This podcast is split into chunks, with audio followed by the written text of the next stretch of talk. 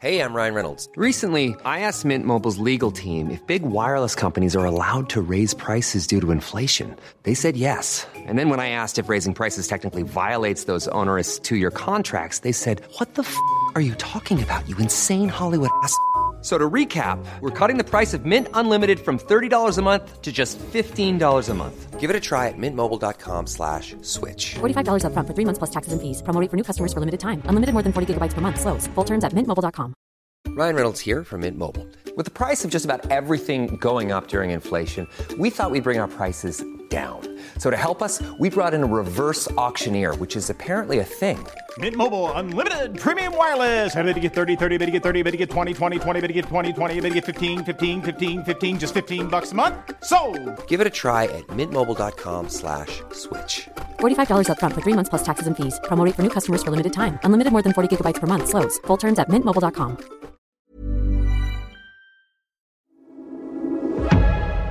Du lyssnar på GVS ljudböcker.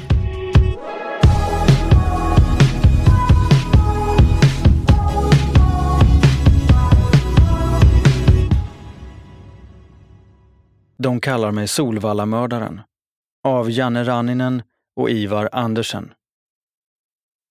Jag var på hemmafest hos en av Kalles kompisar. Klockan var inte så mycket, men folk var redan rätt fulla. Musiken dånade som den ska göra på hemmafester. Jag började inte dricka direkt, utan satt mest och iakttog de andra. Kalles kompis bodde nära mitt gamla område och från hans rum kunde jag se huset där vi bott. Ljusen var tända i vår gamla lägenhet och jag kunde skymta människorna som rörde sig där inne. Jag funderade på hur det såg ut i mitt och Kalles gamla rum. Om de som bodde i lägenheten nu hade lika kul som vi haft där och om de umgicks med våra gamla grannar.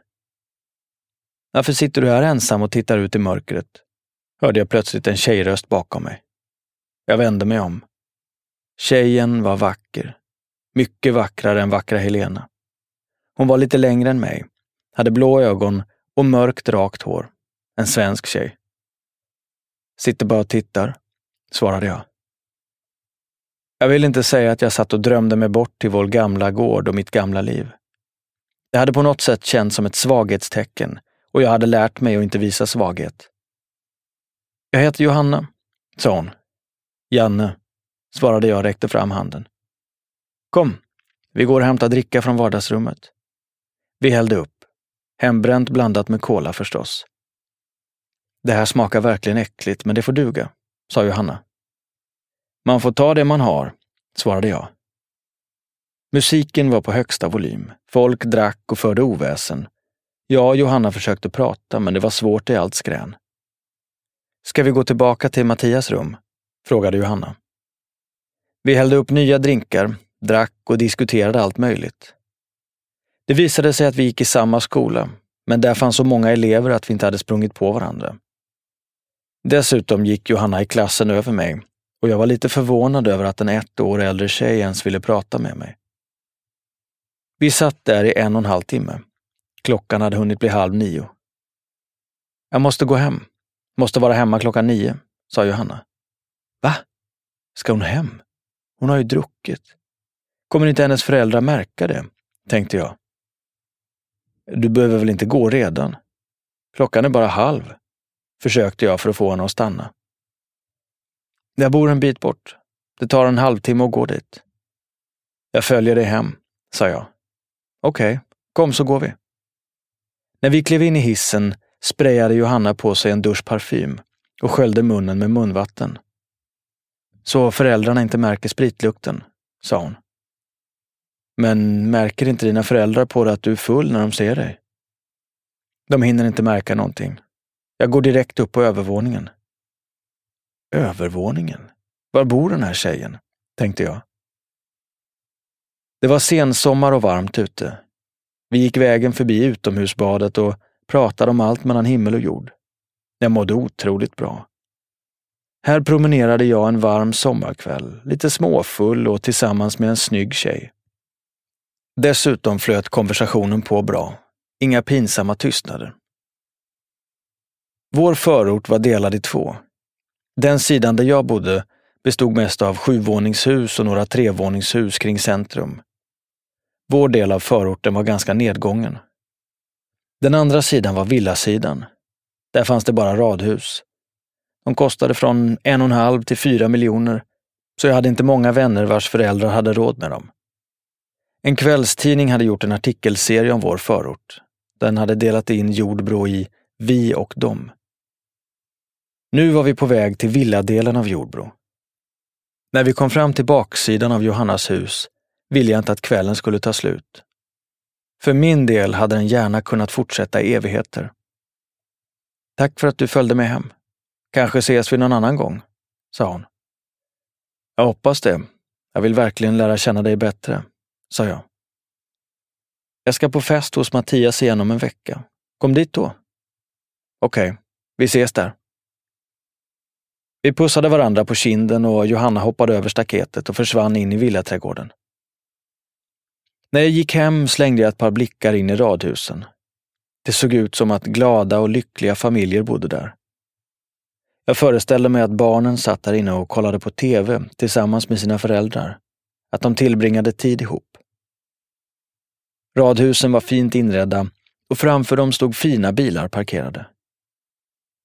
Jag funderade på om de som bodde i husen var så lyckliga som jag trodde, eller om de hade sina egna problem.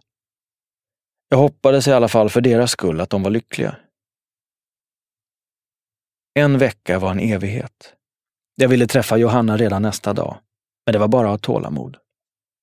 De följande dagarna försökte jag kolla efter henne i skolan, men vi hade varken lunch eller raster samtidigt. Jag gick till och med till skolkansliet för att kolla hennes schema. Jag ville inte vara alldeles för uppenbar. Min plan var att skolka från någon lektion och sen av misstag springa in i henne i korridoren. Men jag visste inte exakt vilken klass hon gick i, så den planen rann ut i sanden. Till slut kom äntligen fredagen. Johanna var på festen precis som hon hade sagt. Den här gången spenderade vi hela kvällen ihop. Vi tillbringade ett halvår på det här viset. Sågs på fester, drack hembränt och hade kul. Även fast jag och Johanna aldrig var ett par så förlovade vi oss på skoj. Puppy love. Men efter ett tag började mina problem att göra sig påminda. Jag var orolig inombords och när jag drack kom det ut. Jag kunde skälla ut både mina kompisar och Johanna utan anledning. Jag sa till och med upp vår förlovning. Efter det hade jag ångest i en vecka och på alla hjärtans dag köpte jag henne två rosor. Den ena för att säga förlåt, den andra för att det var alla hjärtans dag. Johanna förlät mig. Det blev ingen ny skojförlovning, men vi fortsatte att vara goda vänner. Joel gillade när det hände saker och vi hittade på allt möjligt dumt ihop. En av våra favoritsysselsättningar var att åka på höghusens hisstak. Vi lärde oss hur vi kunde manipulera hissdörrarna med en skruvmejsel så att hissen kunde åka fastän dörrarna var öppna. Vi tryckte ner hissen en våning och hoppade ner på taket från våningen över. Sen stängde vi dörren och väntade på någon stackare som behövde åka hiss. På hisstaket fanns en huvudströmbrytare och reglage för att styra hissen manuellt. Vi brukade åka upp och ner medan den hjälplösa passageraren svor åt oss inifrån fångenskapen i hissen. När vi var nöjda stannade vi hissen mellan två våningar och hoppade ut, medan passageraren tvingades sätta sitt hopp till att larmknappen inte var trasig. Men det här räckte inte för oss. Vi ville ha mera fart i våra liv. Vi lärde oss att man kunde åka mellan pendeltågens vagnar. Men allra bäst var att åka längst bak på tåget. Man kände av hastigheten bättre där. Tänk om man skulle hoppa av i den här farten, skrek jag till Joel. Vinden och blåsten dämpade våra skrik. Tågets hjul slog mot spårskenorna. Jag tittade ner och knappt en meter under våra fötter susade marken förbi i hundra kilometer i timmen. Grejar du det här? skrek Joel, lutade överkroppen mot tågvagnen och släppte taget. Utan händer! Det är en galning, skrek jag och skrattade. Ibland när vi klev av pendeln i Jordbro åkte vi snålskjuts längs perrongen. Vid början och slutet av varje vagn fanns en liten plattform där man kunde ställa fötterna och hålla sig i en stång. Det här gjorde vi ofta. Och till slut gick det fel. Jag hade hoppat av efter 10-15 meter och kände att farten redan då var för hög, så jag tvingades springa när fötterna slog i perrongen. Hoppa av! skrek jag till Joel. Joel hoppade. Men när han nuddade mark gick det så fort att fötterna inte hängde med. Han snubblade och slängdes mot tåget. Jag såg hela händelseförloppet utspelas som i ultrarapid. Paniken i hans blick när han föll baklänges med huvudet före ner mellan vagnarna. Föraren drog i nödbromsen och tåget stannade med ett skrik.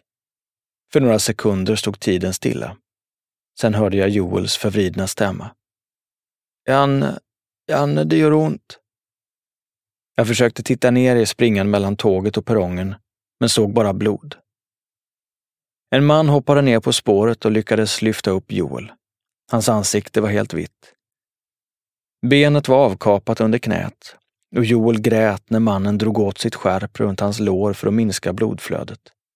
Joel hämtades med helikopter. Ambulanspersonalen sa att jag var i chocktillstånd och skulle köras till sjukhuset. Jag vägrade, men de spände fast mig på båren och gav mig lugnande. Var är Joel? var mina första ord när jag slog upp ögonen nästa dag. Jag fick höra att han hade opererats hela natten och låg nedsövd. Jag krävde att få se honom och fortsatte tjata fastän personalen sa nej. Till slut sattes jag i en rullstol och kördes till rummet där Joel låg. Han hade slangar överallt. Men han levde och såg lugn ut. Då blev jag också lugn. Några månader efter olyckan blev Joel omhändertagen. Hans mamma missbrukade och hemförhållandena var svåra. Efter det umgicks vi inte så mycket. Han bodde långt bort och ingen av oss hade råd med resan till den andra. Nästa tragedi låg bara några månader bort. En gemensam kompis kom fram och berättade att min vän Javit var död. Va? När då? Hur? Jag kände mig yr. Javit och jag bodde i samma trappuppgång och han var en av mina närmaste vänner.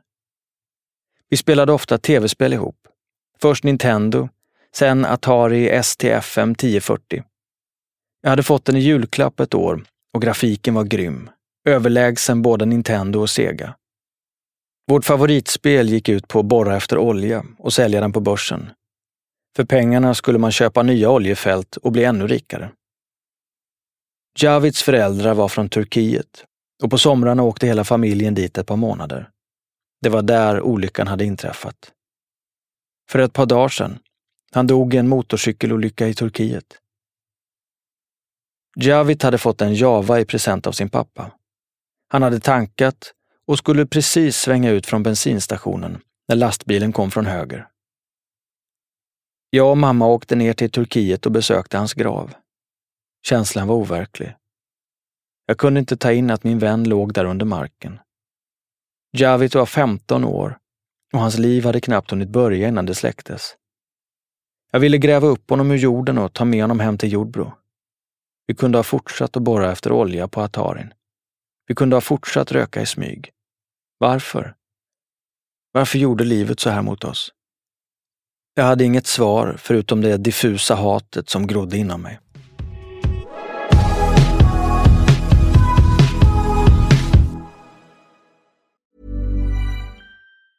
Tired of ads barging into your favorite news podcasts? Good news. Ad-free listening is available on Amazon Music for all the music plus top podcasts included with your Prime membership. Stay up to date on everything newsworthy by downloading the Amazon Music app for free or go to amazon.com slash news ad free. That's amazon.com slash news ad free to catch up on the latest episodes without the ads. Ryan Reynolds here from Mint Mobile. With the price of just about everything going up during inflation, we thought we'd bring our prices down. So to help us, we brought in a reverse auctioneer, which is apparently a thing. Mint Mobile unlimited premium wireless. Ready to get 30, 30, bit to get 30, bit to get 20, 20, 20, bit to get 20, 20, bit to get 15, 15, 15, 15 just 15 bucks a month. So, Give it a try at mintmobile.com slash switch. $45 upfront for three months plus taxes and fees. Promo rate for new customers for limited time. Unlimited more than 40 gigabytes per month. Slows. Full terms at mintmobile.com.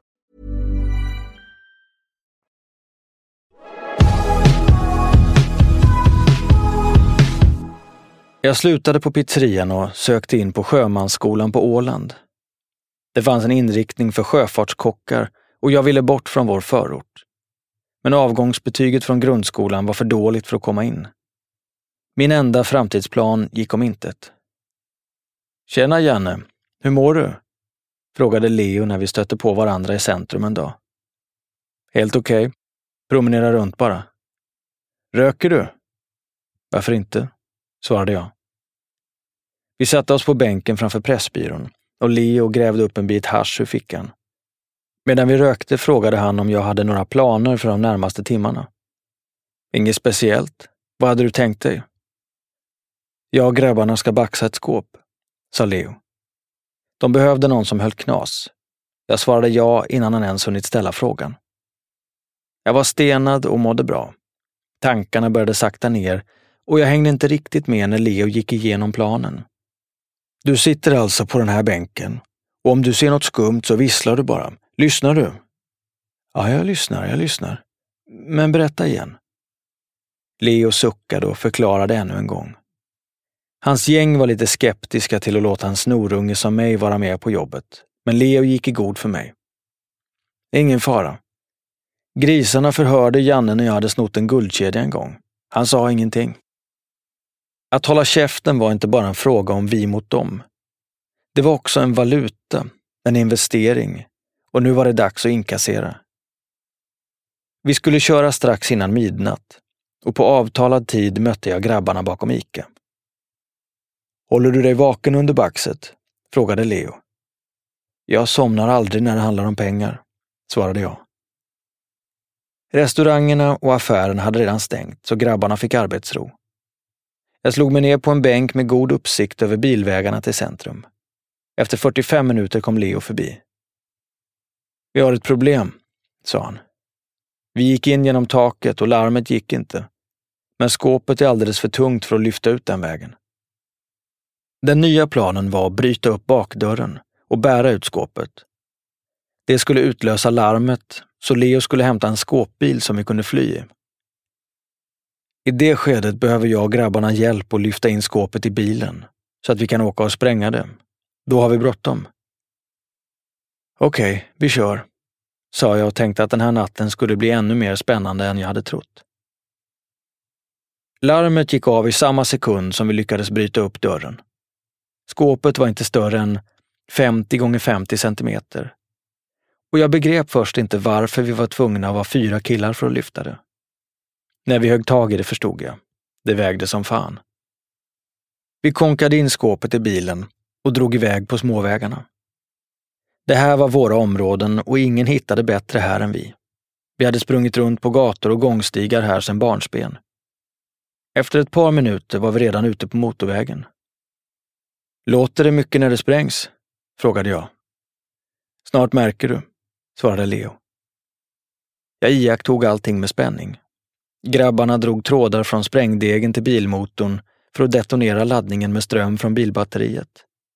Sånt här hade jag bara sett på film tidigare. Till skillnad från i filmerna flög inte skåpet 50 meter upp i luften. Explosionen var inte som ett eldhav. Smällen däremot var som hämtad från ett krig. Det fanns drygt 150 000 kronor i skåpet och av dem fick jag 15 000. Jag var nöjd.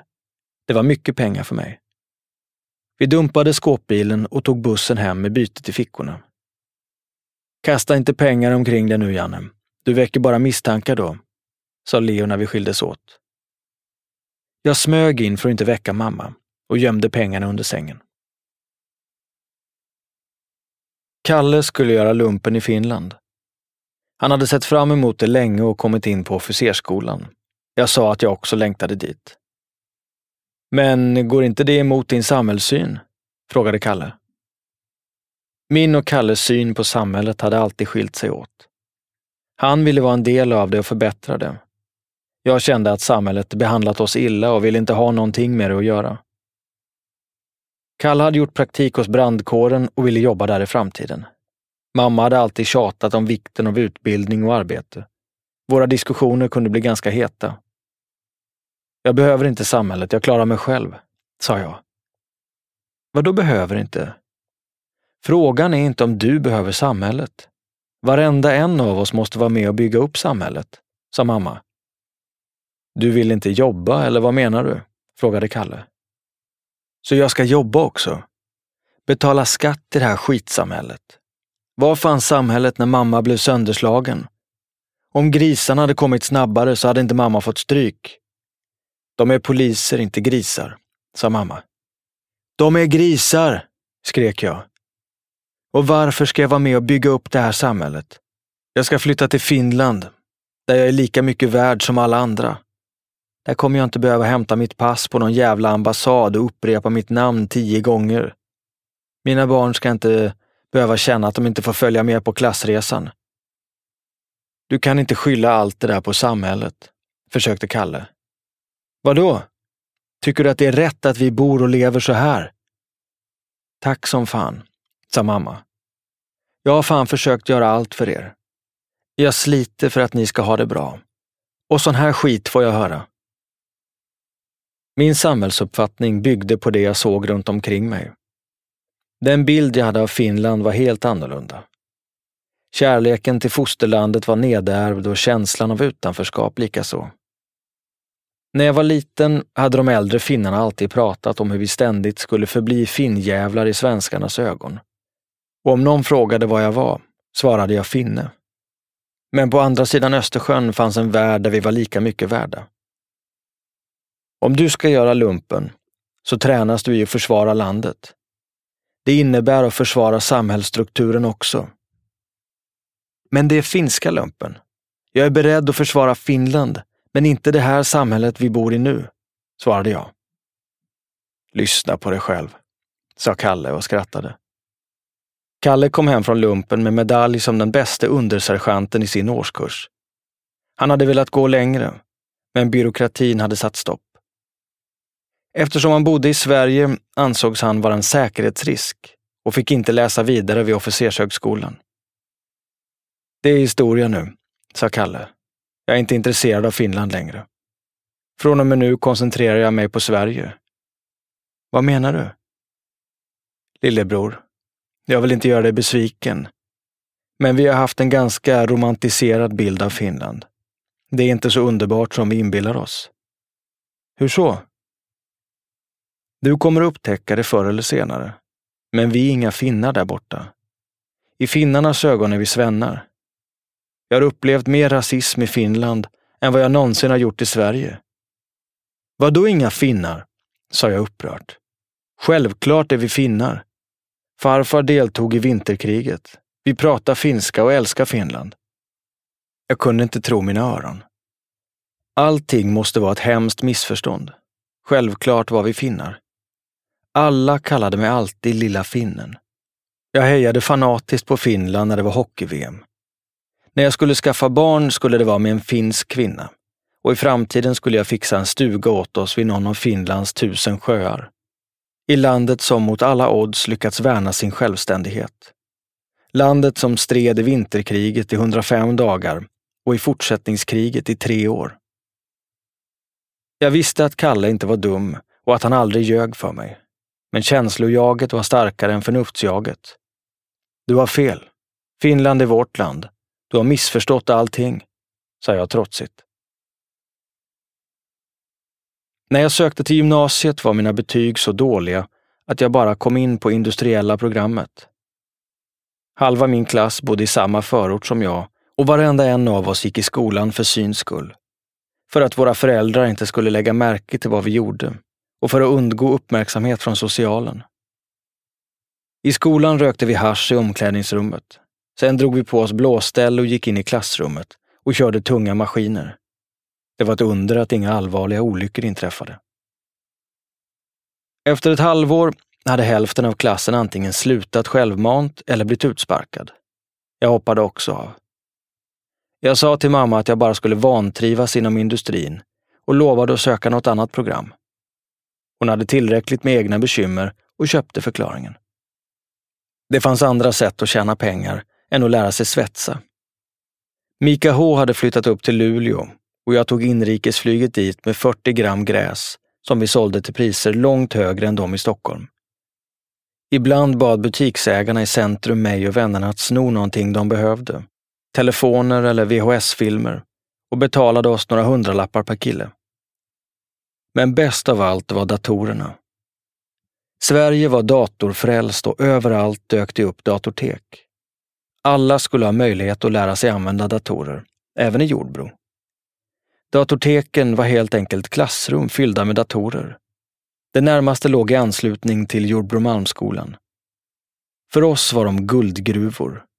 Om vi behövde pengar till helgen baxade vi något datortek och snodde med oss 15 till 20 datorer åt gången. De hade precis slagit igenom på bred front och var lätta att sälja. När vi ville göra större pengar bad vi de äldre kriminella i vår förort om tips. De brukade slänga på oss något jobb som räckte för att hålla oss flytande i några månader. Vi brände pengarna snabbt, så det blev ganska många jobb. Det allra mesta gick till festande och det var också festandet som resulterade i mitt första fängelsestraff. Hej! Janne Ranninen här. Om ni gillade min bok Solvallamördaren så finns även min nya bok Bakom murarna ute nu.